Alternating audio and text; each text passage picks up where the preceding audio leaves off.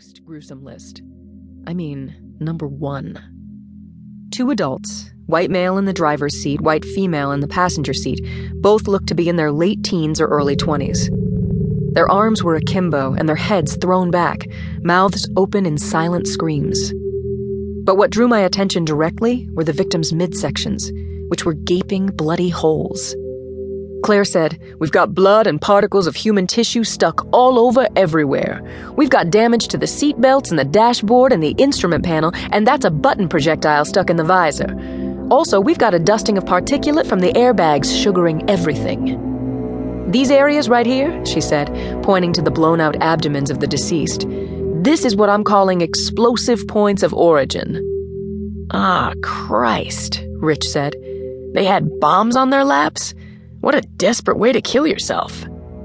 I'm not ready to call manner of death, but I'm getting a handle on cause. Look at this, Claire said. She got an arm around the passenger and leaned the young woman's body forward. I saw spinal tissue, bone, and blood against the back of the seat. I turned away, took a couple of deep breaths, and when I turned back, I had the presence of mind to say, So, this bomb, or should I say bombs, plural, blew all the way through the bodies? Claire said, Correct, Lindsay. That's why my premature but still educated opinion is that we're looking at a bomb that exploded from inside the abdomen. Abdomens, plural. I'm thinking belly bombs. The tow truck operator called out in my direction. Hey, like, can someone extract the victims? We gotta open the bridge. I marched over to the tow truck driver and told him, Thanks, but the wreck is staying here, and please extract your truck from my bridge. As the tow truck moved out, I addressed my fellow law enforcement officers, saying, Whatever this is, it's not an accident. I'm locking the bridge down. I dismissed non essential personnel and phoned Charlie Clapper, head of CSU. I told him to drop whatever he might be doing and hustle over. I reported into Brady, told him what I knew. He said he would get hold of the chief and the mayor and would be on scene ASAP. I was enormously relieved when Clapper's van came through with a flatbed truck behind it. Both vehicles parked outside the cordon, and the unflappable Clapper and half a dozen criminalists disembarked.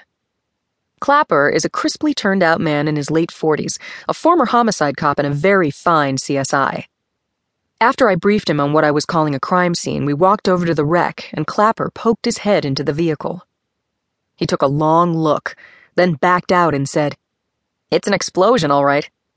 But the way I understand belly bombs, they're mechanical devices surgically implanted. Powder, cap, detonator. I don't see wires, I don't smell explosive powder. And this is strange, Clapper continued. The blast was restricted to the front compartment. Bombs of this type are meant to blow up not just the vehicle, but everything around it. I pointed to a red nylon backpack in the rear footwell. After a tech shot photos of the bag in the fairly untouched rear compartment, I gloved up and unzipped the bag. Inside was a toy dog, a bunch of CDs, cell phone charger, and a blue spangled wallet. Inside the wallet was a driver's license. Our female victim is Laura Trimble, 21, lives in Oakland, I said. There was a mess of paper litter in the rear compartment footwell, and I found myself staring at something that might be important. Can you shoot that? I asked. Once forensics had photos, I lifted out a hamburger bag that hadn't been damaged in the blast. Hello, I said out loud. Is this where they had their last meal? Clapper said, Thank you, and then deftly took the bag from my fingers and sealed it in a glassine envelope. This is what we like to call evidence.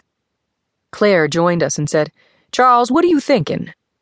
I'm thinking that this scene is going to be on the national news in a wink. The FBI, Homeland Security, ATF, as many feds as can fit on the deck will be here in a half hour, and the bridge will be closed until next Christmas.